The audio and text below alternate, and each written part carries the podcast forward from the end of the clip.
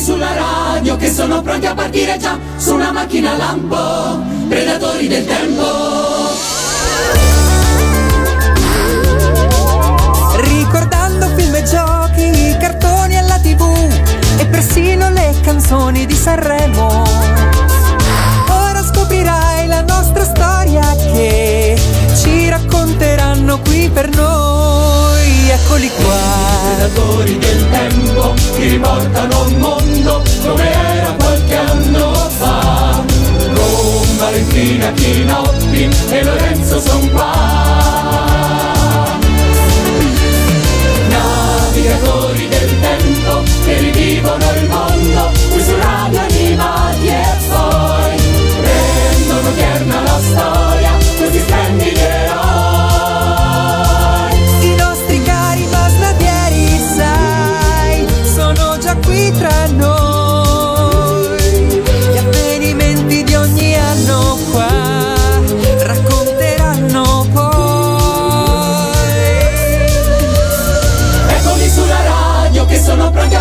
a partire già su una macchina lampo, predatori del tempo. Ciao a tutti e benvenuti a questa nuova puntata dei Predatori del Tempo. Io sono Lorenzo e ci sono come sempre Ciao, sono Valentina. E ciao, sono Kinoppi nella sua navicella. nella sua, sua navicella spaziale. Eh, penultima puntata dei Predatori del Tempo. Penultima puntata negli an- nell'anno 2000, lo possiamo anticipare, possiamo fare uno spoiler per quella che sarà poi l'ultima puntata dei Predatori del Tempo in assoluto? Perché no? Se vuoi. Dai, fatto. Eh, poi magari vi spiegheremo più avanti, insomma, prima della fine della puntata vi spiegheremo che cosa accadrà nella terza puntata eh, legata al 2000. Ecco, Eh, esatto, spiega- spiegamelo anche a me, Lorenzo, perché io non lo so. Eh. Ah, non lo sai? Vabbè, però Eh, lo spieghiamo no, più avanti. Così, insomma, teniamo un po' di suspense per il nostro pubblico che resterà incollato a Radio Animati o resterà incollato al podcast se ci sta ascoltando in podcast. Comunque vada. Giusto, la- per fare, giusto per fare una citazione, sto tremando, sto tremando. Eh, ok. E io tremo perché so. E tu invece, eh, vedi, la Vale trema perché sa. Quindi. Vedi? Ah, beh, io no, quindi. non c'eri. Vabbè, andiamo avanti. Andiamo avanti, andiamo avanti, ma restiamo nell'anno 2000 per adesso, nel senso non ci spostiamo, non ci schiodiamo di qui. Ehm, abbiamo così affrontato nella precedente puntata un po' di cinema, abbiamo parlato di musica, abbiamo parlato un po' di, di- insomma di tante cose, anche di cinema, anzi di animazione giapponese, però non abbiamo parlato di cinema di animazione. Quindi se siete d'accordo per inaugurare questa seconda puntata dedicata al 2000, partiremo, eh, partirei proprio da quella cosa lì. Che ne dite? Vai. Ma non Vai. si parte subito, prima partiamo con un pezzo, facciamo Ah. subito Ah. un break musicale. Facciamo un break musicale con una sigla del 2000 perché nel 2000 arrivò la sigla dei Digimon cantata dai Manga Boy. Eh, è stata, diciamo, un successo generazionale secondo me. So che per chi come noi è della cosiddetta Goldrake Generation fa un po' così mh, effetto sentirlo dire. Però quando un po' di anni fa a Luca Comics facemmo sigle da 90 e i Manga Boys la cantarono per la prima volta dal vivo io ricordo benissimo il pubblico di giovani. Eh, presenti fra il pubblico quanto era felice. Vedevo nei loro occhi la stessa soddisfazione che noi avevamo avuto tanti anni prima eh, nel vedere le nostre sigle preferite cantate da altri interpreti. Voi c'eravate a sigle da 90? Io no. Tu Chinoppi? Io assolutamente sì, è stato uno spettacolo meraviglioso, siamo riusciti a vedere eh, alcuni davvero per la prima volta, alcuni artisti di quegli anni che, come dici bene te, magari non erano così, così conosciuti nella nostra generazione, devo dire che molti di essi sono stati eh, una bellissima sorpresa e i Manca Boys erano sicuramente tra questi. Tra l'altro Lorenzo, complimenti che cerchi ancora di eh, aggrapparti alla tua così a- di non cedere alla vecchiaia perché hai detto pubblico di giovani e non di giovinastri Ormai mi sono rassegnato a non essere più giovane. tantomeno giovinastro Eh, O meno, esatto, almeno giovinastro. Ascoltiamoci Manga Boys anno 2000 radio animati. Digi,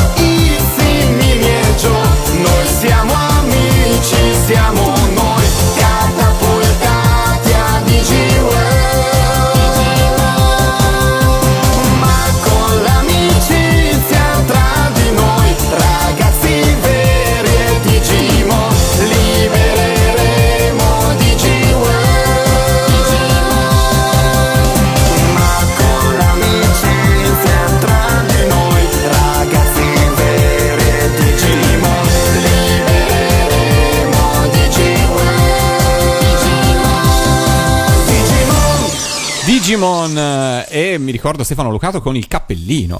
Ve lo ricordate? Eh? No, tu Sì. che Pinoppi c'eri? Eh beh. Eh, io non c'ero Sì, sì, sì, con il mitico No, cappellino dei Manga pers- Boys, fantastico. Fra l'altro, l- insomma, è, un- è uno di quei personaggi per chi ha ascoltato le nostre interviste su Radio Animati che nella, musica, che nella musica veramente ha fatto tanto e continua a fare tanto. Per cui lo salutiamo e salutiamo i Manga Boys. Parliamo di cinema, di animazione. Partiamo dal film preferito di Valentina. Dal mio film preferito? No, non Eh, lo è. Stasera. volevo- no, non lo è, dai, lo so. Volevo. Ho visto il titolo e ho immaginato la cosa più distante dai tuoi gusti. Però magari mi sbaglio. Di No, che cosa scherzi. parliamo? È bellissimo. Allora, in realtà credo che dovrebbe essere Kinoppi stasera a, in- Ah, sì? a introdurre l'argomento. Produrre questo? Mm. Se vuoi posso, eh. Credo che dovresti essere tu, perché io in realtà Ok. vi dico la verità. Nel 2000 eh, ho visto poco, diciamo così. Ho visto meno di animazione rispetto a- al resto. Mentre invece Kinoppi vedo che ha, ha fatto molte più esperienze cinematografiche di me, o quantomeno le ha fatte migliori, perché io di un sacco di film di cui abbiamo parlato in- quando scrivevamo i copioni non mi ricordavo Mm, ok. neanche l'esistenza. Ok, ok. eh, eh, patata bollente, appioppatami e dico che sì, eh, il film eh, primo della nostra lista è eh, Galline in fuga. Eh, al giorno d'oggi eh, molti conoscono, molti più che all'epoca, conoscono i personaggi di Wallace and Gromit che erano e sono tuttora i personaggi di punta della Hardman Animation, che è questa, eh, questo studio eh, inglese fondato e diretto da Nick Park e Peter Lord, eh, che eh, dopo essersi fatti le ossa con alcuni mediometraggi appunto dedicati a Wallace and Gromit e eh, alcuni tipo short eh, o ehm, non lo so spezzoni pubblici per pubblicità eccetera eccetera eh, si dedicano i- con questo film Galline in fuga appunto al loro primo lungometraggio.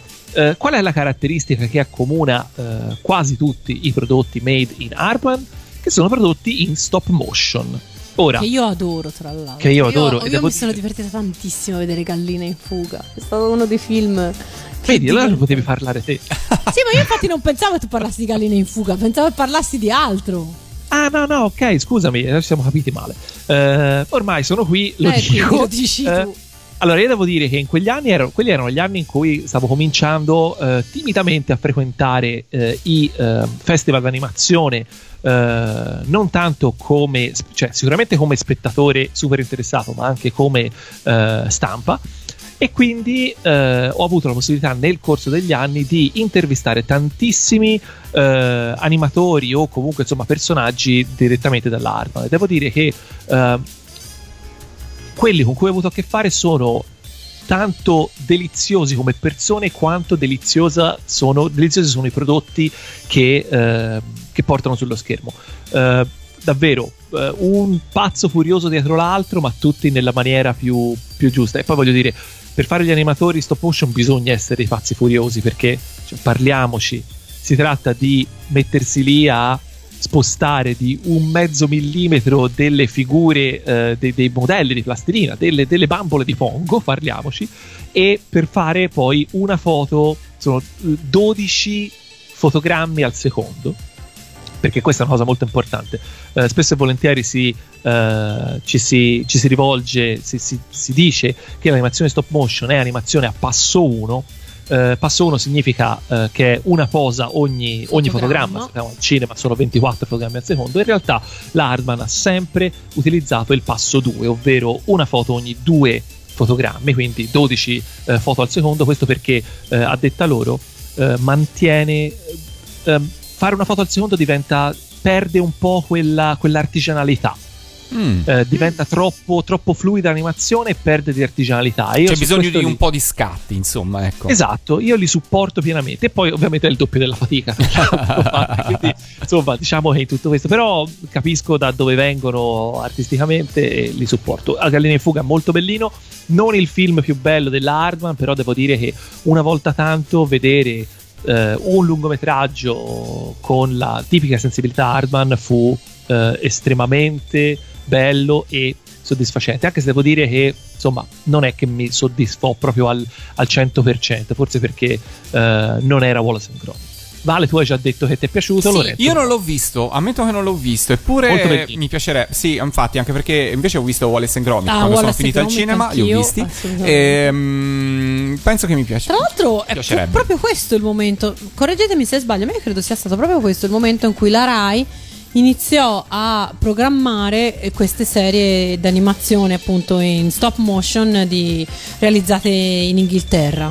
Perché io ricordo appunto... il- Beh, diciamo che sicuramente ci fu Eh. un po' di revival, no? Un po' di Vabbè, sulla cresta Pingu. dell'onda. Esatto. Sì, Sì, ma a parte Pingu, io ricordo appunto Wallace e Gromit, poi mi ricordo eh, il postino Pat, eh, insomma, me ne Sì. ricordo, me ne ricordo tante, que- quello della, della pecora, come si chiamava? Sean the Sheep. Sound the Me lo Shape, altro prodotto Hardman Eh, esatto. più recente. Eh, Io sì, però ecco, lo, lo- lo collego nella mia mente a, a quel periodo lì. Quindi pensando a me fu, fu con Galline in fuga o comunque fu in quel momento che eh, appunto la Rai pun- cominciò a puntare parecchio su queste, su queste produzioni televisive che io le ho, le ho viste tutte e mi sono piaciute tantissimo e veramente mi piacerebbe che fossero replicate.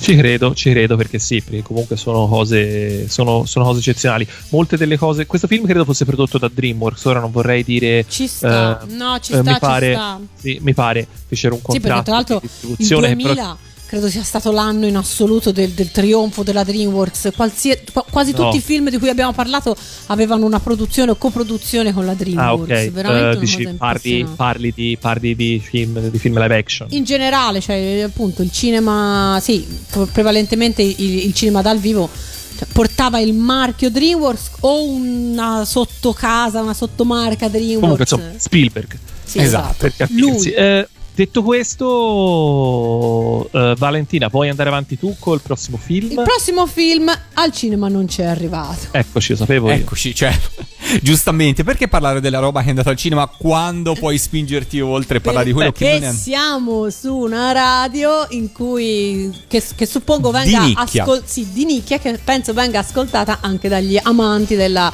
eh, dell'animazione giapponese, di quella un pochino più di nicchia, a cui probabilmente deve appartenere Vampire Hunter di Bloodlust, ovvero uno dei eh, lungometraggi dedicati a questo personaggio che nasce come eroe di, un- di una serie di romanzi e eh, caratterizzato dal punto di vista grafico da Yoshitaka Amano, ne abbiamo in realtà già parlato, e appunto nel 2000 esce questo nuovo lungometraggio che poi a livello di, di trama praticamente è sempre è, è quasi identico a quello che era, che era già uscito negli, negli anni 80. Una fanciulla viene rapita da un vampiro cattivo e eh, compito- Cattivo, vampiro cattivo. Esatto.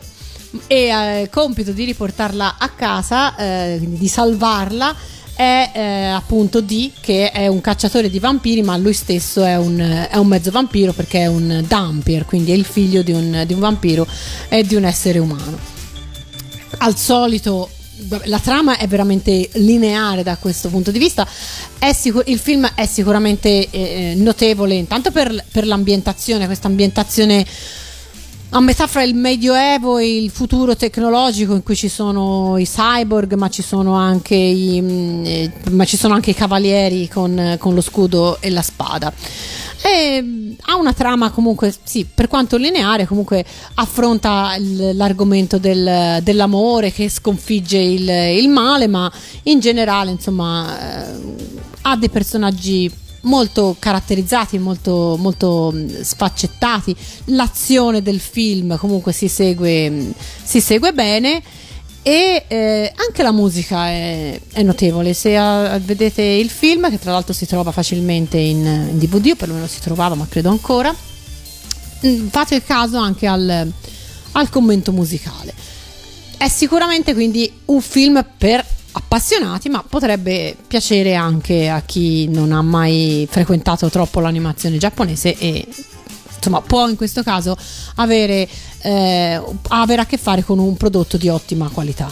A Lorenzo non glielo chiedo se l'ha visto, tanto vedo, No. vedo dai tuoi occhi che non l'hai visto. Chinoppi l'hai visto? Sai, non credo. Ai, ai, ai. Sai, Eh, oggi non sono questo. solo Fai Lore un, un, un batticinque virtuale. Tra l'altro c'ha un- ha un bellissi- ha anche un bellissimo doppiaggio, ricordo delle voci meravigliose. È uno di quei film Niente, da, vale. da do- ascoltare. Dovremmo recuperare, dovremmo Vi recuperare. DVD. Facciamo un break musicale e poi torniamo a parlare di cinema e di animazione. Il brano che ci ascoltiamo adesso è di Sting, non a caso ascoltiamo questo brano che si in- intitola Un caro amico come te. Nella calma della notte, quando il cielo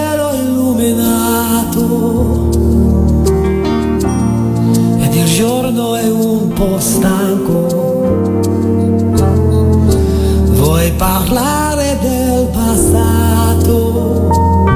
Ho scoperto, sai, dove che sbaglio ti puoi confondere, lo so.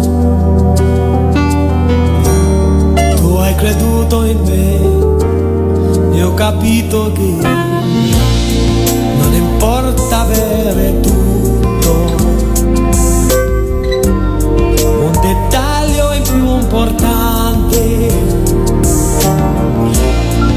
Per questo va protetto. Le illusioni sono tante, ma tu sei al mio fianco. Il mondo intorno a me è confuso, ma con la fede tua ritroverò la mia. Nel cielo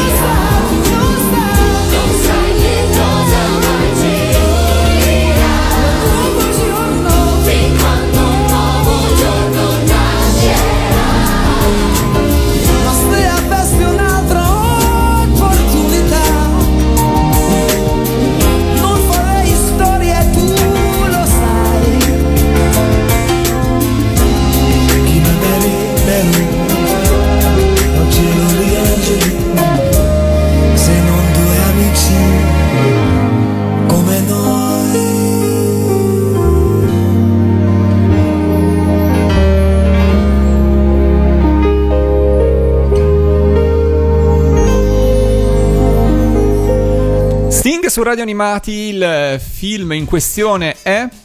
Chi lo dice? dice la. Lo dico io. Lo dico io, vai. Le follie dell'imperatore. Le follie dell'imperatore, che arrivò al cinema nel 2000. Esattamente. Allora, il 2000. Il 2000 è l'anno in cui eh, ufficialmente diventa palese che continuare a puntare sull'animazione 2D, almeno per quanto riguarda il fronte occidentale, perché comunque poi il Giappone eh, sappiamo tutti che fa storia a sé. eh, dicevamo, continuare a puntare sul 2D è puro accanimento terapeutico.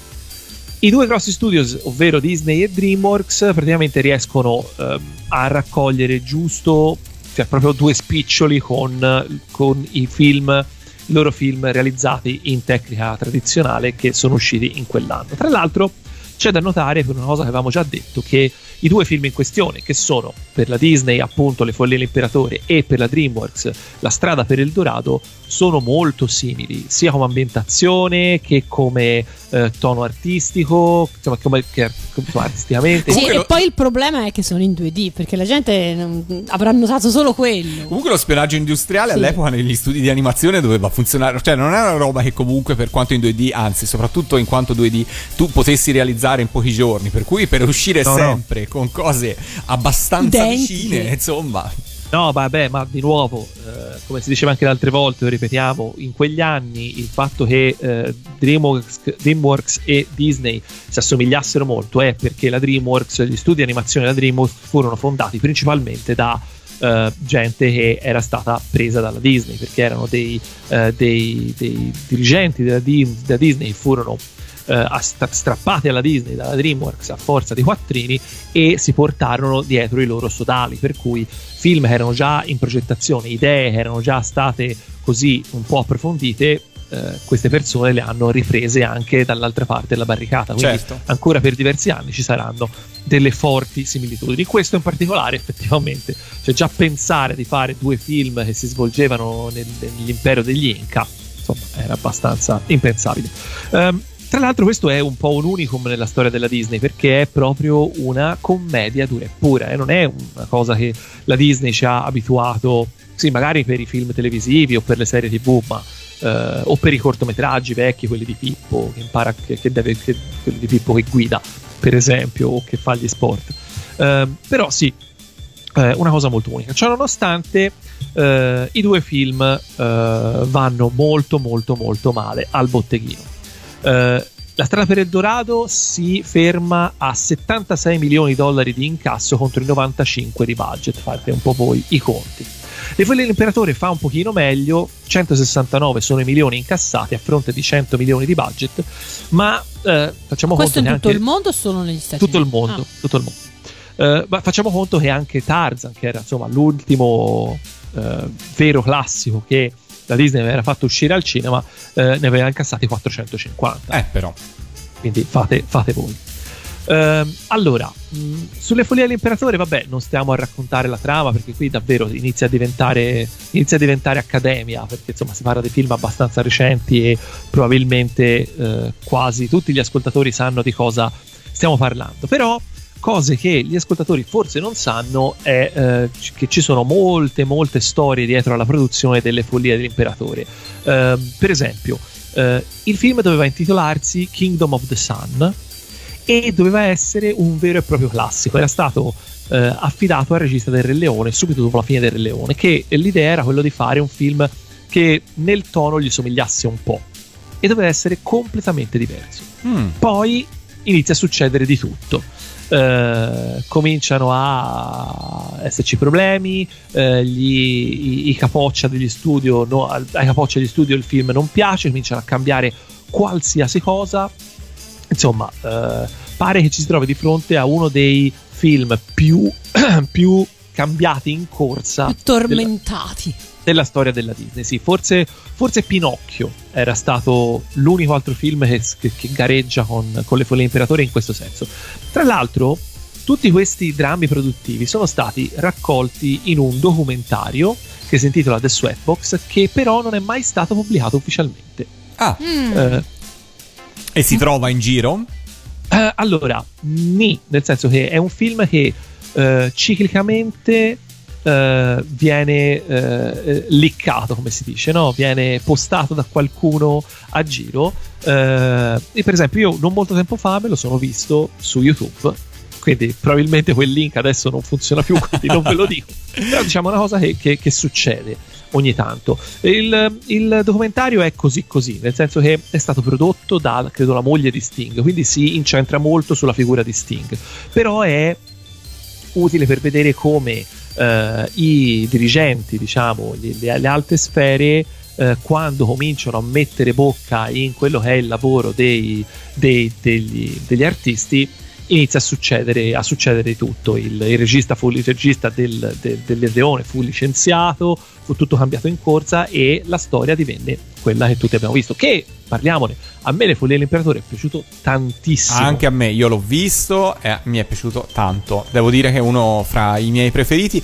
E la dimostrazione, secondo me, che quando sai far divertire, sai, sai far bene una cosa, non conta tantissimo il budget o, diciamo, da un punto di vista tecnico, quello che c'è dietro, quanto l'insieme. Secondo me è un po' questo.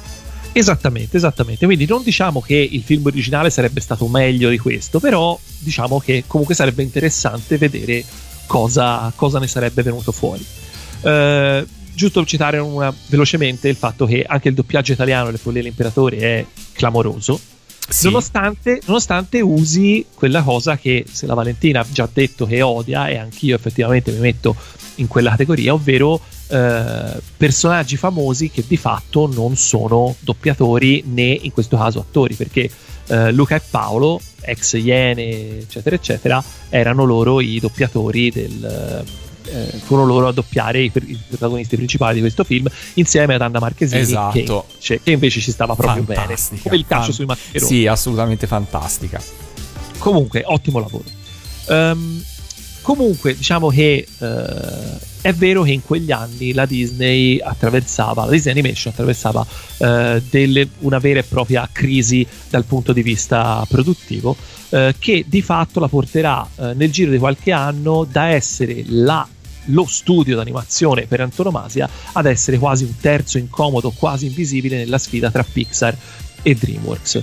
Eh, continuerà la Disney ancora per diversi anni a produrre film in 2D, però secondo me sempre con, con- con sempre meno convinzione, fino a quando l'annuncio, che se non sbaglio è del 2008, di chiudere completamente la produzione di lungometraggi in 2D fino a data da destinarsi. Chissà Eh, se ci sarà però- un ritorno. Esatto, però nel frattempo cominciarono a cercare di prodursi eh, anche in casa eh, i film in 3D, oltre ovviamente a distribuire quelli della Pixar. E già nel 2000 infatti esce il primo lungometraggio interamente eh, al computer della Disney che è Dinosauri. Sottotitolo Ti piace vincere facile. sottotitolo ti piace vincere facile. In realtà è sbagliato anche dire sia interamente al computer, perché in realtà molti degli sfondi, dei fondali di quel film erano filmati. Quindi è un film a tecnica molto, molto mista. In realtà. Gli mancava solo quella roba, come si chiamavano quei film? Quella roba in cui si muoveva solo la bocca con la bocca dell'umano. Ah, sì, tipo Clutch Cargo. Sì, esatto. Quella roba inquietantissima. Che era veramente. che già all'epoca sapeva di fatto con due lire. Sì, no, ma erano, ma poi erano inquietanti secondo Sì, me. infatti, no, non sei l'unico che me l'ha detto. Non Vabbè. E oh, comunque, ragazzi, ha fatto 350 milioni dinosauri. Eh, lo, de- lo Cui- so, perché ti piace vincere facile. Secondo me lì è solo il titolo e il Eh, soggetto. esatto, che infatti, ti i salva. dinosauri ci Bambini. porti i bambini. Esatto. Esatto, esatto. E quindi sì, comunque, nonostante un film che era sicuramente artisticamente, benché tutto sommato anche interessante, però eh, di livello inferiore agli altri due, si è comunque mangiati al botteghino, incassando molto di più di entrambi gli altri film messi insieme. Quindi figuriamoci in che stato eravamo. Eh sì, davvero. Eh, andiamo avanti. Ma si può peggiorare. Andiamo avanti velocemente perché eh, non è l'unico film in 2D che eh, esce in quell'anno. Perché parliamo, torniamo un attimo indietro, par- torniamo nel 1994. Nel 1994 la Fox vuole creare il suo studio di animazione e decide di rivolgersi a Don Bluth e Gary Goldman, che, di cui abbiamo parlato un milione di volte e non sto a ripetere di chi stiamo parlando, eh, per appunto guidare questo nuovo studio di animazione appena nato che nel- nell'idea de- de- de- de- de- dei capoccia della Fox doveva arrivare a rivaleggiare con la Disney. Eh, la scelta è curiosa perché insomma se ci pensiamo Blatt e Goldman non è che venissero esattamente da una serie di successoni al Ecco, botteghino eh. Eh, comunque, il primo lungometraggio Made in Fox Animation va piuttosto bene perché si tratta di Anastasia, di cui abbiamo già parlato nel 97 e comunque ebbe un certo successo. Tant'è che si mette subito in cantiere un nuovo progetto più ambizioso. Si tratta di Titan AE o Titan AE o Titan AE, insomma, come lo volete Tutte le combinazioni che volete. Esatto. Esatto, Eh, che è un film che doveva essere inizialmente un film eh, live action, invece viene affidato a Blatt e Goldman. Eh, è un film di azione e fantascienza, duro e puro, non c'è niente che lo leghi neanche minimamente a quello che potrebbe essere un classico Disney. Non è un film per bambini, è un film di fantascienza e di azione. Viene realizzato anche questo con una tecnica un po' mista, perché i personaggi sono tutti animati in 2D, ma praticamente tutto il resto, dalle ambientazioni alle astronavi o comunque i mezzi eh, spaziali e futuristici, eh, vengono realizzati in animazione al computer, talvolta non proprio un po' legnosa, se, se proprio vogliamo, vogliamo dire. Um, è uh, un film che secondo me alla fine uh, non è male nonostante questo effetto un po' strano dell'animazione, nonostante una storia non proprio originalissima, e nonostante il fatto che si vede che Don Bluth non era, o Don Bluth, non era esattamente a suo agio con un genere che, che non aveva mai davvero provato prima se non con Space Ace, che però era completamente un'altra cosa. Ora, Titan fa un flop di quelli incredibili, incredibili. Uh, incassa a fronte di un budget di circa un'ottantina di milioni ne incassa meno della metà cioè un, un flop incredibile Vorrei dire La una Fox ha- cosa a proposito di questo. Io questo film l'ho visto perché credo un anno, forse due dopo che era, che era uscito e aveva floppato in modo. E dimmi che a te è piaciuto più di Hercules e di Mulan. No, sì. Ah, o no, ok, no, va No, bene. guarda, non è brutto Ma non è brutto, è, è- sì, è che come ha detto Chinoppi è, è statico, non, non- è un film che ti cattura. Cioè, però c'è di peggio. Ma la cosa incredibile è che io l'ho visto perché la videocassetta di Titan AI o come lo volevi chiamare era in regalo se compravi la doppia confezione di Kinder Brioche. Ah, vabbè. Cioè, questo per rendermi per darvi idea di, di quanto ci avevano creduto anche la E distribuzione. cosa internet. successe a seguito di questo grossissimo flop? Successe che la Fox Animation Studios chiuse Paracca dieci giorni dopo l'uscita del film. Ah, ecco. E questa, e questa cosa fa sì che Titan passò alla storia come il film che uccise la Fox Animation e indirettamente uccise l'animazione 2D al cinema. Eh, ora eh, parliamone. Perché la prima affermazione è sicuramente sbagliata, anzi, semmai è il contrario. La Fox aveva dei grossi problemi ehm, di taglio di fondi, cioè diciamo che la Fox aveva già tirato il freno a mano sulla produzione dei- di, di film animati. Quindi eh, si parla di eh, animatori, interi team di animazione licenziati in tronco durante la lavorazione del film e eh, intere scene passate in outsourcing al primo che passava. Quindi, insomma, sicuramente il, fi- è il film che ha avuto problemi a causa della Fox e non la Fox ad aver avuto problemi a causa del film. Ehm, per quello che riguarda invece il- l'aver ucciso la, eh, l'animazione 2D, allora, sicuramente non ha aiutato perché è chiaro che eh, era l'ennesima dimostrazione che i film in animazione tradizionale al cinema non funzionavano. Però, cioè, Mentre invece Ah. abbinati al Kinder Brioche. Sì, esatto, visto l'hai un'altra- però insomma parliamone, cioè, abbiamo appena detto che è stata la Disney che aveva anche loro già sicuramente non tirato a freno a mano, ma sicuramente tolto il piede dall'acceleratore. Cioè, non possiamo dare la colpa a uno studio che aveva due film all'attivo di, di una responsabilità così grande come quello di aver ucciso i film animazione 2D eh, al cinema. Eh, detto questo, il vero cambio arrivò, secondo me, l'anno dopo, nel 2001, ovvero quando eh, per animazione 3D, perché appunto comunque nel 2000 non è che ci furono tutti questi grandissimi film animazione 3D da dire ah. Eh, l'animazione 3D nel 2001 scendero in campo Shrek e Monsters Co. Ok. E stiamo parlando di eh, un miliardo di dollari di incasso combinato. Se si pensa che l'unico film degli anni nota in 2D uscito eh, nel 2001 al cinema è Atlantis della Disney, che non andò male ma ne fece 180. Game set match, la partita è finita, il 3D ha vinto. Ok. Facciamo un'altra pausa musicale, poi torniamo con i Predatori del Tempo nell'anno 2000.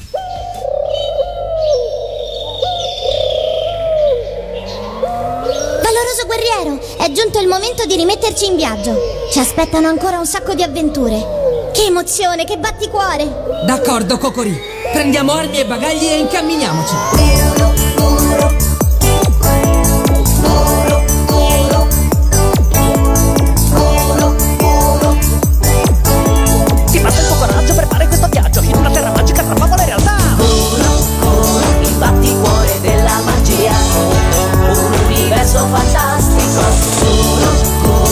Vuoi puoi arrivarci anche tu. Seguendo sempre quel battito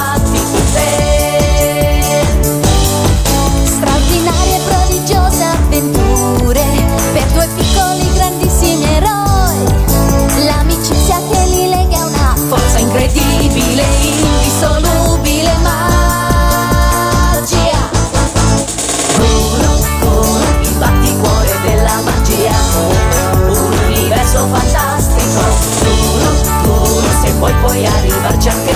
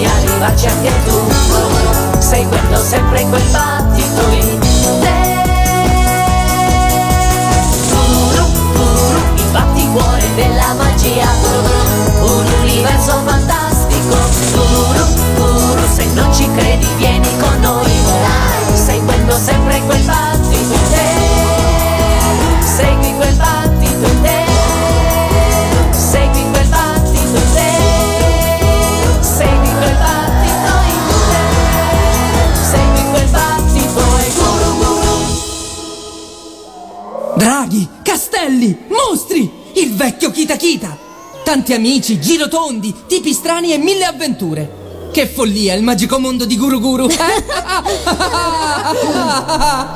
Ah, ah, ah, che grasse risate con i raggi fotonici che, ridere. che salutiamo. Sì, no, infatti stavo per rientrare, dicevo, manca ancora qualche secondo alla fine, cosa avranno mai da dire i raggi fotonici? Vabbè, Il solco tracciato da Yattaman, No. a caso. esatto, esatto.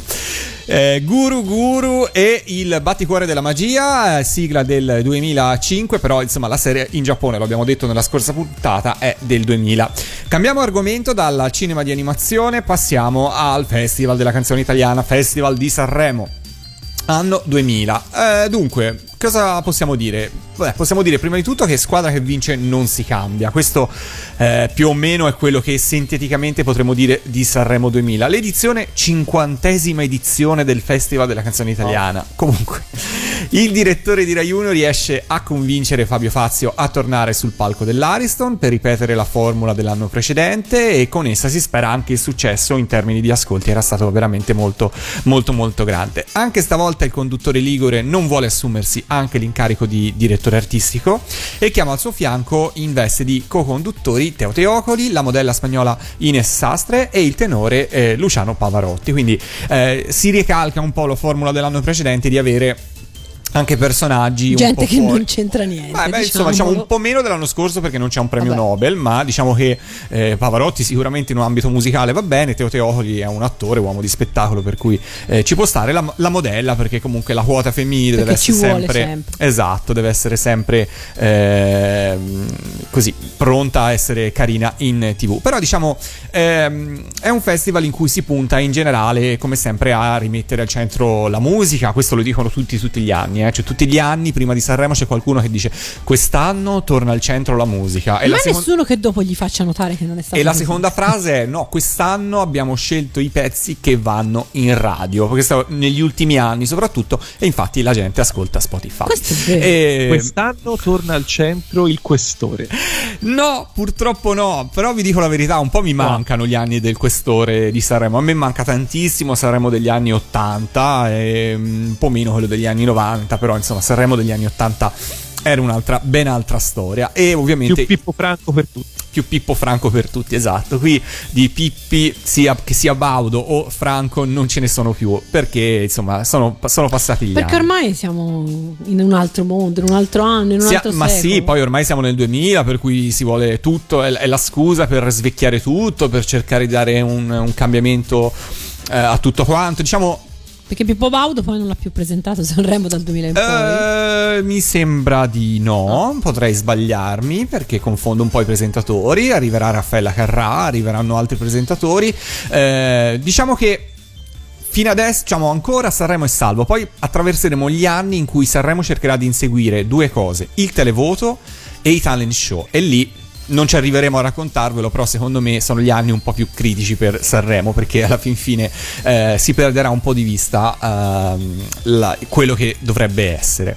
Comunque io direi di rompere gli indugi, non vi chiedo se avete un ricordo specifico di Sanremo adesso perché magari insomma eravate già grandicelli, non lo so.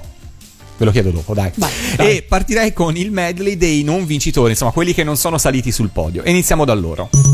sai,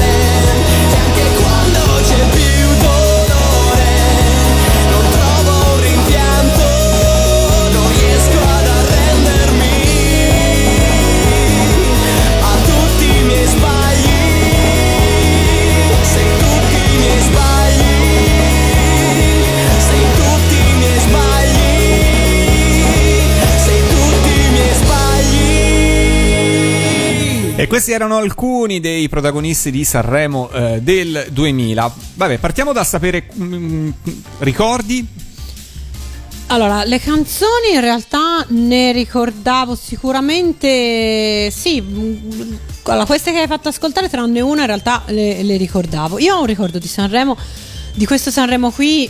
mh, Molto insomma, non ricordo niente di particolarmente eh, insomma che, che mi sia rimasto particolarmente nel cuore eh, tranne forse qualche canzone ma ricordo tantissimo la trasmissione della Jalapas Band che faceva la, la parodia di, di- di Sanremo appunto con Pavarotti che era, che era a Sanremo. Quello me lo ricordo benissimo. Ok, ok, più quello, insomma, più l'aspetto Sì. televisivo che l'aspetto, che l'aspetto musicale. Allora, partiamo un po' con i brani che abbiamo ascoltato. Eh, abbiamo iniziato da Jenny B, Semplice Sai. B come Bersola, Bersola insomma che per tutti noi di Radio Animati è ovviamente il cognome di Stefano e non staremo certamente a raccontare niente di nuovo a nessuno di voi dicendo che Jenny B è sua sorella. Una voce pazzesca che fin dalla prima esibizione sul palco arriva dritta al cuore delle giurie popolari che la faranno restare in testa in ogni serata nella categoria dei giovani. Però insomma su Jenny B bisogna spezzare una lancia perché in qualche modo eh, è una, una voce che ha dato che ha portato a successo tanti brani prima di arrivare a Sanremo, che ha fatto la cosiddetta vocalist, che ha prestato la voce ma non l'immagine, eh, per arrivare a scalare le classifiche non solo italiane ma in tutto il mondo, la cosiddetta Ghost Singer. E allora insomma, siccome... eh, sia perché è sorella di Stefano, sia perché insomma ci sembra giusto in qualche modo ricordarla, ascoltiamoci eh, due pezzi, anzi quattro pezzi, due pezzi stranieri, due pezzi italiani che la voce di Gianni B hanno reso popolare prima di arrivare a Sanremo. Sono certo li conoscerete tutti. This is the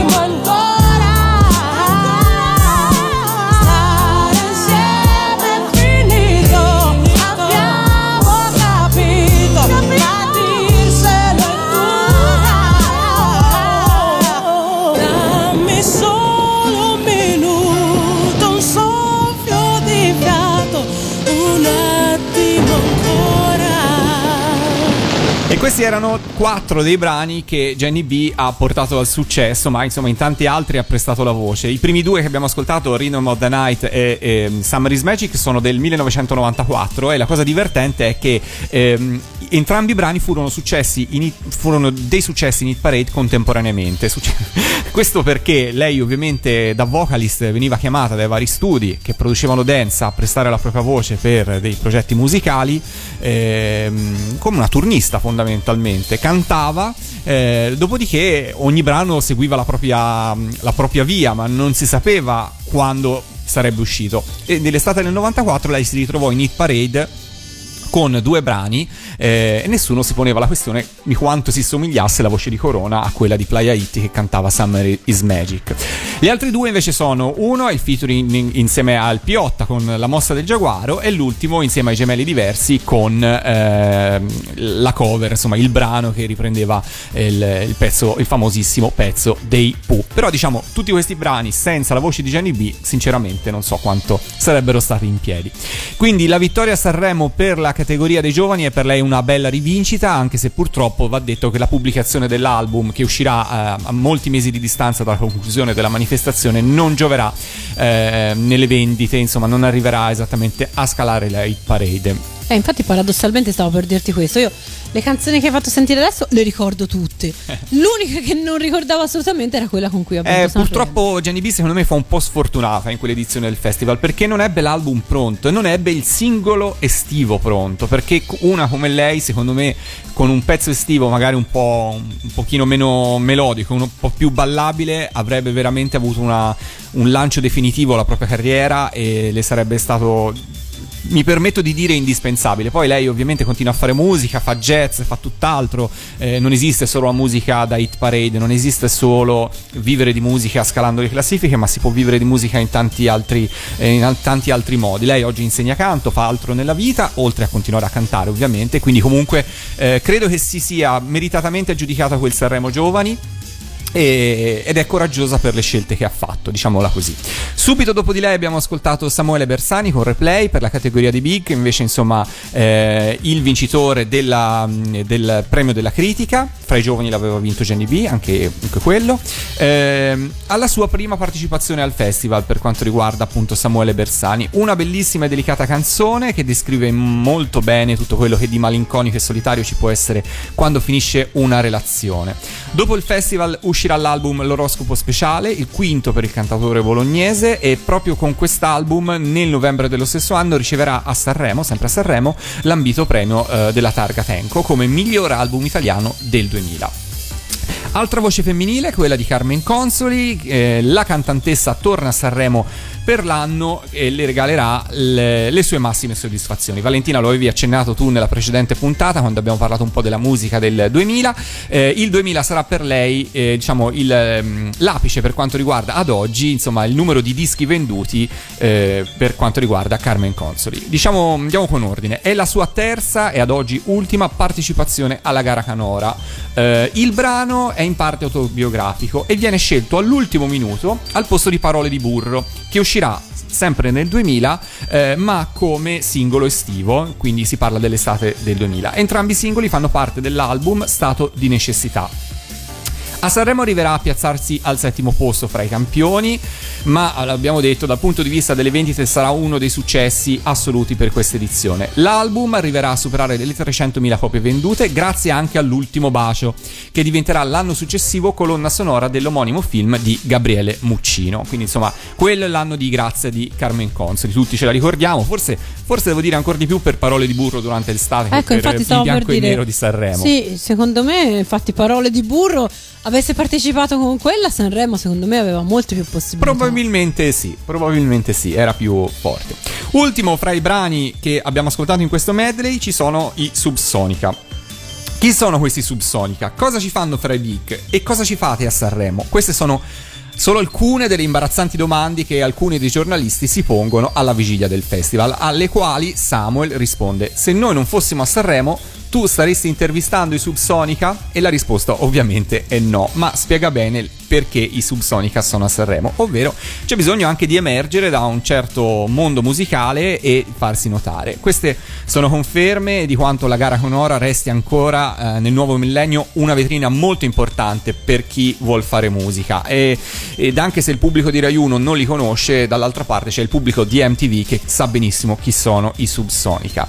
Eh, la gara tuttavia non premierà il gruppo torinese relegandoli a metà classifica, ma l'obiettivo di abbracciare un pubblico più vasto viene raggiunto in pieno. L'album Microchip emozionale, ristampato con l'aggiunta di tutti i miei sbagli, arriverà a scalare le classifiche di vendita, trainato anche dal singolo estivo Disco Labirinto, firmato insieme a Morgan dei Blue Vertigo, con un fantastico video, non so se ve lo ricordate, il video di Disco Labirinto. Eccezionale. Sì, vagamente me lo ricordo. Fu ma anche un, All'epoca esperimento- già vedevo un esperimento video, di rendere diciamo, il groove, il sound del video visivo per le persone non udenti. Ah, sì, sì, sì, è vero, è vero, adesso me lo ricordo. Ok. Eh, Kinoppi, non ti ho chiesto se hai qualche ricordo di questo festival.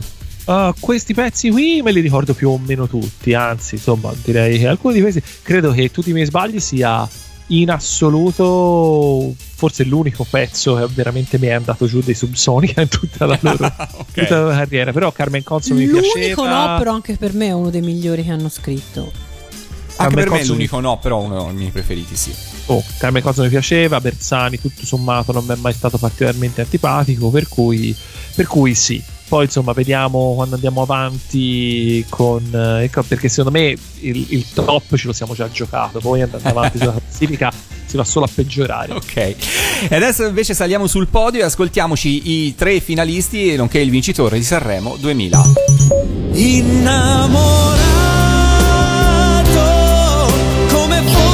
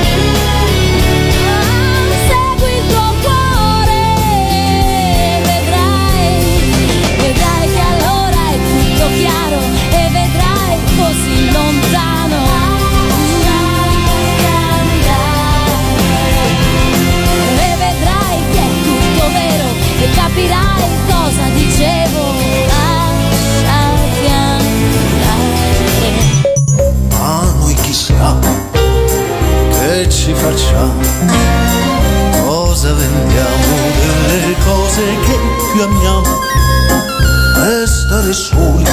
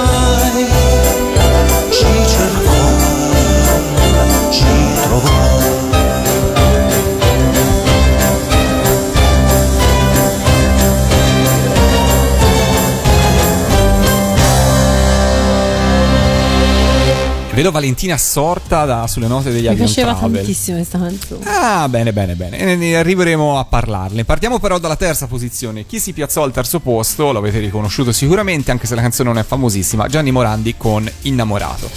Morandi negli ultimi anni, diciamo nel 2000, eh, ha brillato soprattutto come personaggio televisivo, più che nelle vendite dei suoi dischi. Non si può certamente parlare di crisi come sulla fine degli anni 70, ma sicuramente c'è la voglia di nuove sfide. E lui, lo sappiamo, non si tira certamente indietro. Arriva la gara con Innamorato, un brano firmato da Eros Ramazzotti con il suo E fidato team. tantissimo. Assolutamente. Secondo me sì. questa era una canzone l'avesse incisa Ramazzotti.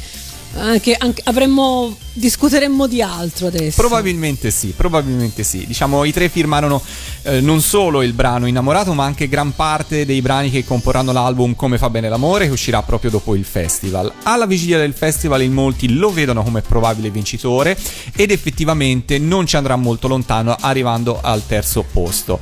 Il singolo successivo a Sanremo sarà Non ti dimentico, cantato in duetto con Alexia, la sua prima prova importante fuori dal mondo della dance, che avrebbe abbandonato qualche anno più tardi proprio sul palco dell'Ariston. Subito dopo Gianni Morandi arriva Irene Grandi, seconda partecipazione a Sanremo per la cantante fiorentina che torna in gara con un brano che segna una svolta decisamente rock nel suo repertorio. E non potrebbe essere altrimenti visto che è firmato da Gaetano Curieri degli Stadio e Vasco Rossi.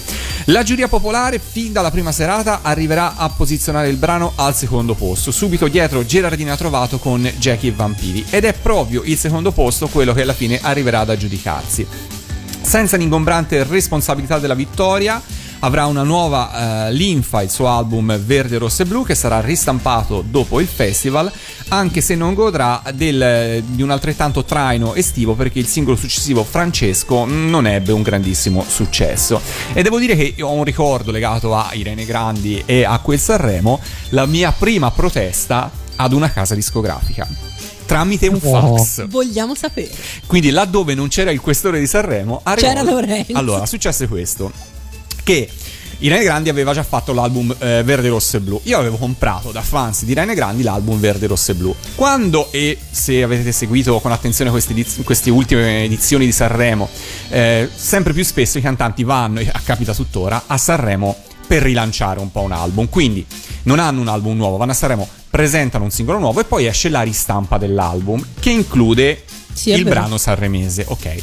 Oggi siamo nell'epoca di iTunes, Spotify, puoi acquistare la singola traccia, non c'è problema. All'epoca non era così, per cui generalmente, anzi era sempre stato così, ogni artista che andava a Sanremo con il cosiddetto repackaging dell'album veniva stampato anche il singolo, per cui se tu non ti volevi ricomprare tutto l'album, che ricordiamo all'epoca non costava 2 lire, eh, si parlava di 35.000 lire, che insomma dovrete immaginarvi come se costasse oggi 35 Eh, euro sì. secondo me. Ti compravi il singolino che comunque costava 10.000 lire, eh, non è che te lo regalassero. Se pensi che una traccia oggi ti costa 99 centesimi, 1 euro, 1 euro e 20, vabbè. Irene Grandi non fece questa cosa, quindi uscì Sanremo, il brano non era incluso neanche nella compilation di Sanremo, per cui tu l'unico modo da fans che avevi per ri- ottenere questo brano era ipoteticamente ricomprarti l'album. Io fui molto indisposto da questa cosa, presi carta e penna, scrissi una lettera di protesta alla casa discografica e mandai un fax dicendo non solo non solo mandai la protesta, ma documentai come le altre case discografiche erano state migliori di loro, perché a differenza di loro avevano fatto la stampa del singolo o addirittura in alcuni casi tu riportavi il vecchio album e ti restituivano il nuovo con il brano in più. Questo l'ha fatto solo un artista, ma insomma, vabbè, fu fatta anche questo. Qualche giorno La dopo risposta che ti hanno dato? mi telefonarono, so, mi telefonò una, non so chi di Rene Grandi, eh, dicendo che questo fax aveva mh, come creato probabilmente degli attriti fra l'artista e la casa discografica, così io l'avevo intesa, eh, perché eh, a quanto pare non si erano trovati d'accordo lato management artista e lato casa discografica sulla scelta di non pubblicare il singolo. E quindi era, insomma, avevo scatenato uno tsunami su questo fax, avevo scatenato uno tsunami e mi chiedeva com'è che sapessi tutte queste cose di musica? Ho detto, io acquisto musica, sono attento e per cui queste cose le so. Quindi mi dispiace per René Grandi, mi dispiace ancora di più per il suo... Ah, cioè hanno, hanno potuto immaginare tu fossi una specie di spia industriale. Non lo so chi abbiano immaginato fossi, però ho sollevato. E il singolo è uscito con molto ritardo, ma il singolo di La tua ragazza sempre fu poi stampato. E tu ne hai comprati 40. No, ne ho comprato uno perché uno si compra, però insomma, ehm, comunque, vabbè, diciamo, le, le proteste, cioè questo in generale, secondo me, quando qualcosa non ti torna, scrivete. Protestate. Protestate, insomma, non solo su, Protestate, gente, non solo su Non protestate. protestate solo contro di me che non mi è piaciuto Hercules, protestate anche contro le case discografiche. esatto, esatto. Arriviamo al verdetto finale di Sanremo, ovvero la piccola orchestra, eh, orchestra Avion Travel con sentimento. E qui è The Power of giuria di qualità. Quando il verdetto popolare vedrebbe al primo posto Gerardina Trovato con Jackie Vampiri e seconda Irene Grandi, ecco che la giuria di qualità decide di premiare un brano indubbiamente meritevole da un punto di vista qualitativo, ma indubbiamente altrettanto ostico per la maggior parte del pubblico e soprattutto per le radio che nel 2000 avevano ancora un ruolo fondamentale per la promozione della musica. In realtà il motivo ha una sua orecchiabilità ed ancor più una sua originalità, visto che una volta tanto non si parla di emozioni e sensazioni personali, ma ci si slancia in riflessione sulle emozioni che può regalare il mare. Questo fondamentalmente è sentimento. L'album, che, eh, l'album raccolta uscito dopo il festival arriverà comunque a ottenere un eh, disco d'oro, anche se con numeri ben distanti dalle 400.000 copie vendute che si aggiudicherà Gigi D'Alessio, che è in gara a Sanremo 2000, eh, vincitore in termini di vendite, anche se arriverà a piazzarsi solamente al decimo posto della classifica finale.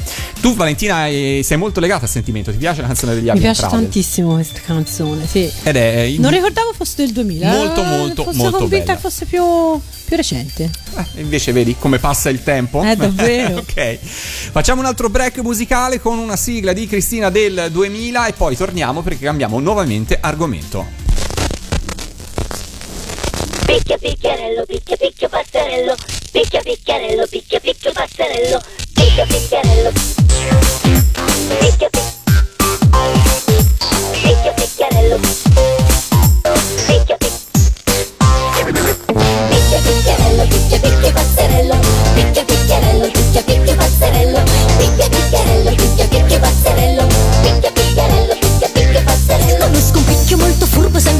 sfavillante che fa tanti guai. È veramente un buon tempone, poi combina tanti scherzi divertenti, sai. Però è fortissimo. Simpaticissimo.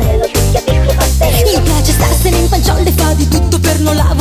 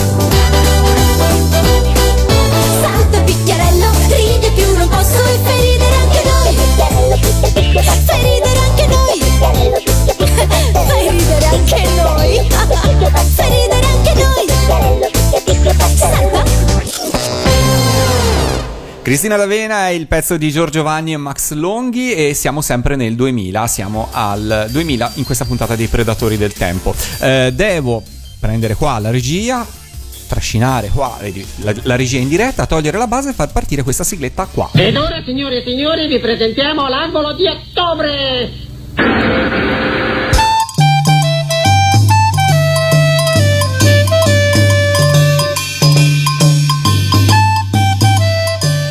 Chinoppi, Sì? a te la parola. Non mi distrarre, sto ballando. Eh, lo so, lo so. Eh, beh, vabbè, scusate, no. Eh, Allora, eh, visto che è l'ultima volta che ci ascoltiamo questa musichina a, a ciderbolina, eh, mi tocca ascoltarla un po', un po' più a lungo. No, vabbè, a parte gli scherzi. L'angolo di ottobre lo ricordiamo per l'ultima volta, che eh, è eh, l'angolo in cui noi andiamo a scovare qualche fatto curioso avvenuto nell'ottobre dell'anno di cui stiamo parlando, in questo caso del 2000. E devo dire che io per eh, l'anno 2000 ho scovato un fatto che è probabilmente eh, sconosciuto ai più, ma che è di fatto un evento di grande, grandissima importanza. Eh, fammi partire con una do- Fondamentale, io direi. fondamentale. Fammi partire con una domanda. Lorenzo, Sì. tu cosa facevi nell'ottobre del 2000?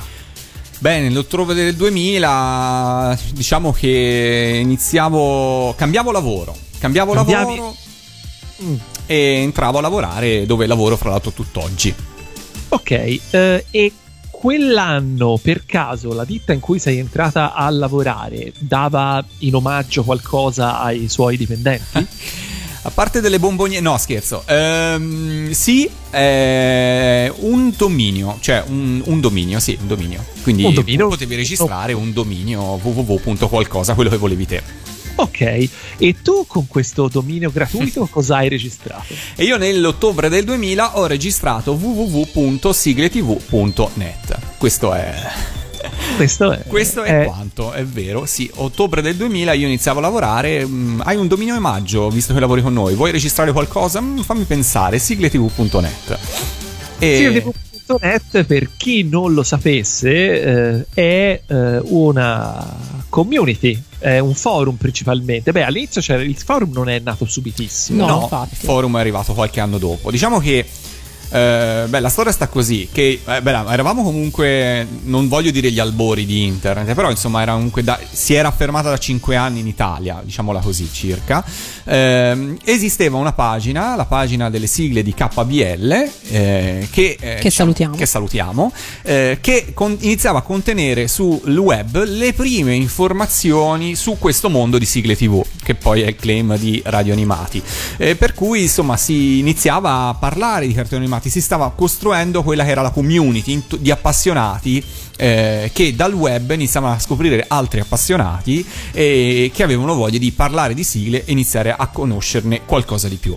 Eh, all'epoca ovviamente registrare un dominio www. quel che volete non era semplice, non era estremamente costoso ma non era semplice, per cui queste pagine di, che KBL aveva fatto sul web eh, avevano un indirizzo abbastanza complesso, per cui era immaginate www. qualcosa slash qualche altra cosa slash qualche altra cosa ancora. Punto it. Punto no, sì, Eh, it mi eh. sembra. Eh, per cui non era semplice trovare questo contenuto. Quando ebbi la possibilità di registrare questo dominio, dissi a Gabriele: Guarda, hai fatto queste pagine così, così utili, così belle. Spostiamo tutto e replichiamo tutto anche su sigletv.net. E di lì, insomma, è partito in qualche modo tutto quanto. Ricordiamoci, erano anni in cui anche i motori di ricerca non erano quelli di oggi, per cui non è che facevi una ricerca e Google clicco, mi sento fortunato e trovo tutto. Eh, per cui, insomma, era. Non so neanche se c'era Google. Non sono certissimo Eh. neanche ci fosse Google, c'era Yahoo, c'era Altavista, c'erano altri motori di ricerca. Super Eva. Super Eva c'era, sì, anche se forse qualche anno dopo anche quella. Eh, per cui insomma non era così semplice trovare le roba. E quindi da lì è partito tutto. Da lì è partito poi il forum eh, di sigletv.net che è arrivato un po' dopo. Eh, da lì sono partiti tanti progetti, tante persone si sono conosciute. Freccia l'ho conosciuto lì. Eh, Chin- eh, Chinoppi no, però, eh, devo dire. diciamo, Eh, no. lì non beh, so se ricordo- sei entrato da- uscito dalla porta e rientrato dalla finestra, però. Io ricordo, io ricordo perfettamente quando ci siamo conosciuti. Tu te lo ricordi? Lucca Comics?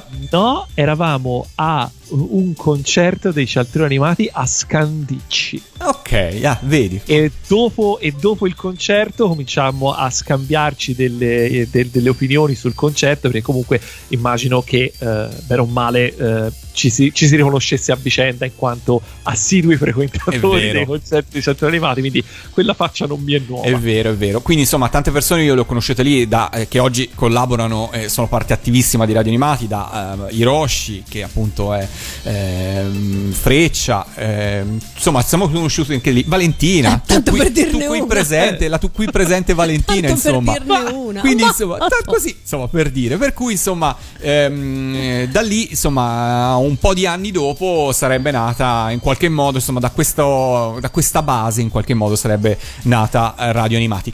Non c'era Siamo Pellegrino. vecchi. Non c'era Pellegrino, non c'era Pellegrino. Però io ho recuperato proprio dagli albori di Radio Animati alcune cose che riguardano gli, gli esordi di Radio Animati. Vediamo se riesco anche a mandarle, a mandarle in onda. Per esempio, Valentina, tu che ti sentivi es- tanto esclusa prima, senti un po' qua.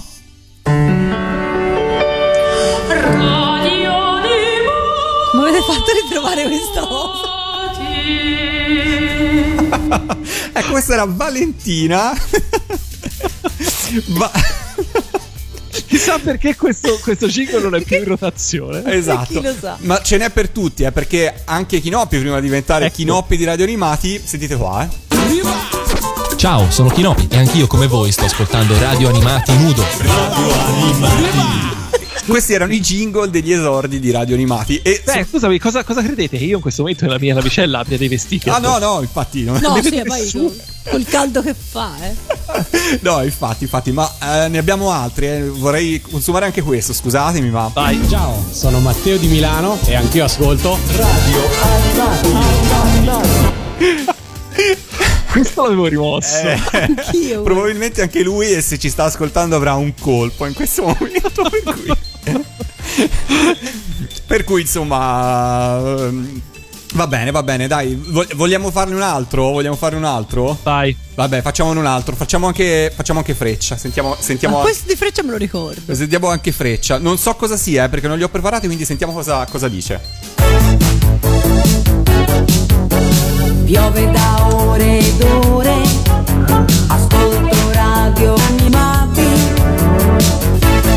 Allora, qui non c'è Freccia che saluta, ma Freccia faceva dei montaggi in cui faceva dire a altri cantanti, in questo caso Raffaella Carrà, la parola radio animati. Insomma, questi facevano parte della nostra preistoria, ormai possiamo dirlo. Eh beh sì. È passato un po' di tempo. Ci divertivamo E quindi anche insomma da sigletv.net, radio animati, ma poi altre persone hanno preso altre strade, per cui altre community, tipo PD, altre cose, insomma, eh, sono partite da lì.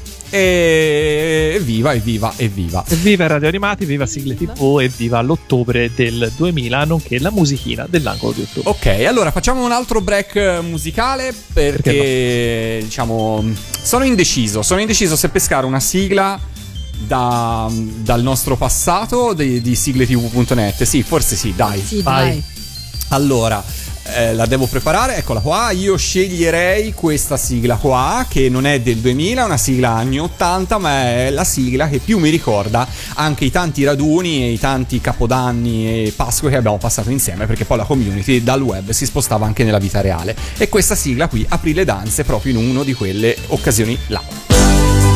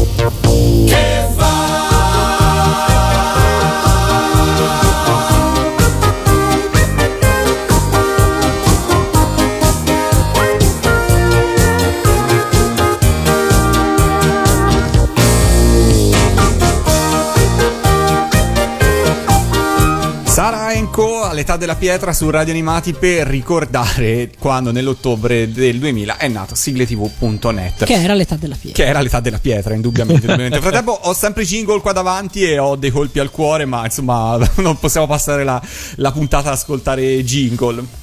Però potreste fare una, una petizione perché ritornino in rotazione. Guarda, alcuni sono assolutamente intrasmettibili ormai, fidati.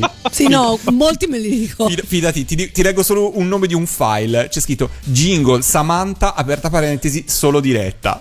Sì, e mi ricordo. ok, andiamo avanti. Parliamo di cosa, Chinoppi? Parliamo di videogiochi perché comunque il 2000 è un anno importante nel mondo dei videogiochi perché eh, si entra nel pieno della sesta generazione delle console in quanto esce in tutto il mondo, prima in Giappone in primavera e poi in autunno nel resto del mondo, la PlayStation 2 che eh, diventerà di lì a poco la console e lo è tuttora la console più venduta di tutti i tempi. Spoiler. Vi racconto già come va a finire la storia. Per chi non lo sapesse. Eh, allora, la storia della PlayStation eh, in sé per sé non è esattamente, esattamente così interessante, però giusto per completezza, eh, esce con un traino incredibile dato dalla popolarità della prima PlayStation e dal fatto che i giochi della PlayStation 1 sarebbero, PlayStation 1 sarebbero stati giocabili anche sulla PlayStation 2, quindi ottima cosa. La PlayStation 2 divenne la console da avere praticamente fin da subito perché eh, beneficiò della, della, scarsa concorrenza che aveva dalla DreamWorks, di cui, da, scusami, dalla DreamWorks, certo, dalla Dreamcast di cui abbiamo già parlato nella scorsa puntata, che eh, insomma non, non, stava convincendo nessuno. Eh, il suo successo, il successo della PlayStation 2, la porterà ad avere poi una vita lunghissima perché eh, durerà tipo non mi ricordo ma tanti tanti tanti tanti anni.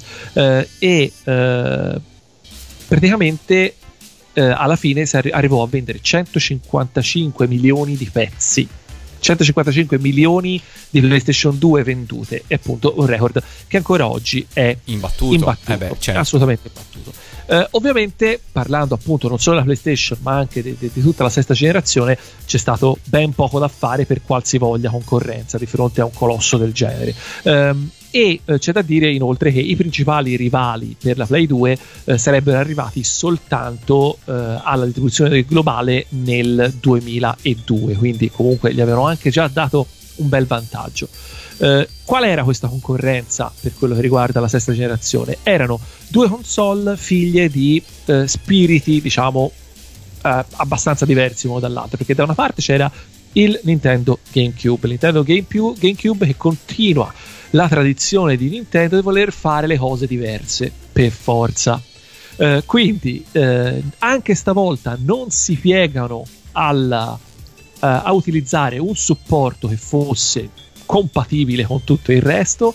Chissà se a questo punto, a questo punto più che per una volontà di voler fare di essere originali, mi viene in mente che potessero essere completamente incapaci di capire dove stava andando il mercato. Non lo so. Eh, però, di nuovo, supporti non standard che di fatto eh, GameCube ha tantissimo questa scelta perché Uh, tutte le altre console praticamente erano anche dei lettori DVD uh, e questa è una delle grandi novità della sesta generazione ovvero dalla sesta generazione in avanti le console tenderanno non più ad essere soltanto dei, uh, de- de- degli apparecchi per i videogiochi ma sempre di più dei Uh, degli apparecchi per l'entertainment in generale, quindi appunto con, in questo caso parliamo di eh, lettori DVD che, e con dei menu interni, quindi non è che erano che, che ci potevi anche leggere i DVD, cioè erano fatti anche per quello, c'erano dei menu appositi e uh, potevi comprare anche per la PlayStation per esempio il telecomando. Uh, e quindi appunto farla diventare un lettore DVD eh, a 360 gradi. Lettore DVD che tra l'altro in quegli anni ancora non erano così diffusi. È vero. Stavano iniziando ma ancora, ancora non ce l'avamo. Eh, questo ci porta ad un'altra, alla seconda concorrente forte della, eh, della PlayStation, ovvero Xbox.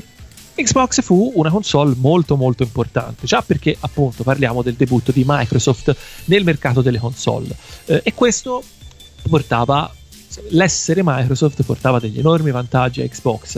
Eh, per esempio il fatto che utilizzasse un hardware che era praticamente lo stesso dei, dei PC che, che già eh, avevamo in casa e che quindi era un hardware facilmente eh, di, di facile insomma, che era facilmente procurabile e eh, non costava più di tanto, quindi a livello di assemblaggio erano un sacco di soldi risparmiati eh, da Microsoft. Allo stesso tempo il software che usava era eh, un Windows 2000, credo, e quindi eh, diventava molto semplice per gli sviluppatori andare a sviluppare i giochi che fossero compatibili con Xbox e questo rendeva ovviamente anche molto facile i porting, ovvero le trasposizioni dei giochi che già uscivano sul PC, perché praticamente di fatto si trattava di eh, prendere un gioco che era più o meno già scritto per PC e ottimizzarlo per quello che era l'hardware dell'Xbox e quindi non più considerare che potevano esserci differenze di RAM, differenze di disco, differenze di processore, ma meno male a quel punto si lavorava sapendo esattamente quali sarebbero state le, le, le, dotazioni del sistema che faceva girare il gioco. Eh, ovviamente Xbox fa tardi, arriva tardi e non vende più di tanto, però eh, riesce a raggiungere un obiettivo eh, molto importante, ovvero quello di eh, essere eh, di essere entrata nell'orbita dei giocatori, cioè ehm, era molto facile passare inosservati di fronte al, al, ciclone PlayStation 2. Invece Xbox fa i suoi numeri, ha i suoi fan eh, e, um, e, questo lavoro verrà poi raccolto, questa, questa semina verrà poi raccolta dall'Xbox 360, che è praticamente l'Xbox 2 eh, che uscirà come contrapposizione alla PlayStation 3 e in quel caso lì farà molto molto molto molto bene. Ora non ricordo esattamente i numeri di Xbox eh, 360 contro PlayStation 3, ma potrebbe aver addirittura vinto l'Xbox 360. Eh, ora, addirittura, sì? addirittura, addirittura, Credo di sì, potrebbe essere un po' una, una sciocchezzuola quello che sto dicendo, ma credo di sì in realtà. Um, che succede? Uno dei grandissimi, uh, dei grandissimi cambiamenti epocali della sesta generazione è anche quello che Uh, insomma, i videogiochi cominciano a non essere più visti come solo una roba da, da, da, ragazzini ritardati quasi, come lo erano stati per tutti gli anni 80 e buona parte degli anni 90, uh, ma uh, era, un, era diventato accettabile anche l'ipotesi di avere più, di possedere più di una console. Mm e questo poi lo vedremo nel corso degli anni sempre più andare avanti sempre più con, con, insomma, con, con, normalità diventa una cosa, diventa una cosa normale. Eh, la sesta generazione appunto è stata comunque una generazione estremamente lunga specialmente grazie alla, alla, alla longevità della PlayStation 2 e incredibile ma vero udite udite la PlayStation 2 è dal praticamente l'unica console di queste nuove generazioni che il piccolo Kinoppi abbia mai posseduto. Eh, te lo stavo per e, chiedere. E che la possiede anche adesso. Ah, ok, ci giochi ancora? Oh? Okay. Però è lì, è cioè, lì. È, sta lì, sta è, lì. Prende polvere, però è lì. Ho credo di aver comprato qualcosa come forse 5 giochi nell'arco ah, okay. del, e praticamente tutti eh, tipo Guitar Hero e quella roba lì. ok. Sì. Bene, siamo arrivati in fondo anche a questa puntata dei Predatori del Tempo, l'ultima per l'anno 2000, perché vi facciamo un piccolo spoiler, la prossima puntata non sarà una classica puntata, essendo l'ultima della storia stagione e della serie dei Predatori del Tempo non sarà una classica puntata dei Predatori incentrata su un solo anno, ma la potremmo definire una shuffle, edition, una shuffle edition. Insomma, programmeremo la nostra macchina del tempo per schizzare ovunque nel tempo. E avanti, avanti nel futuro. E avanti, avanti nel futuro per raccontarvi, diciamo, quello che non avremmo avuto l'occasione di raccontarvi, ma ci fa piacere raccontarvi. Dai, diciamola, diciamola in questo modo. Che ne dite? Sì, ottima idea. E quindi niente, l'appuntamento è per la prossima puntata per salutarci per bene, ma soprattutto per raccontarvi un po' quello che eh, degli anni più recenti in qualche modo secondo noi vale la pena ricordare che magari ci ricorderemo fra tanti tanti anni.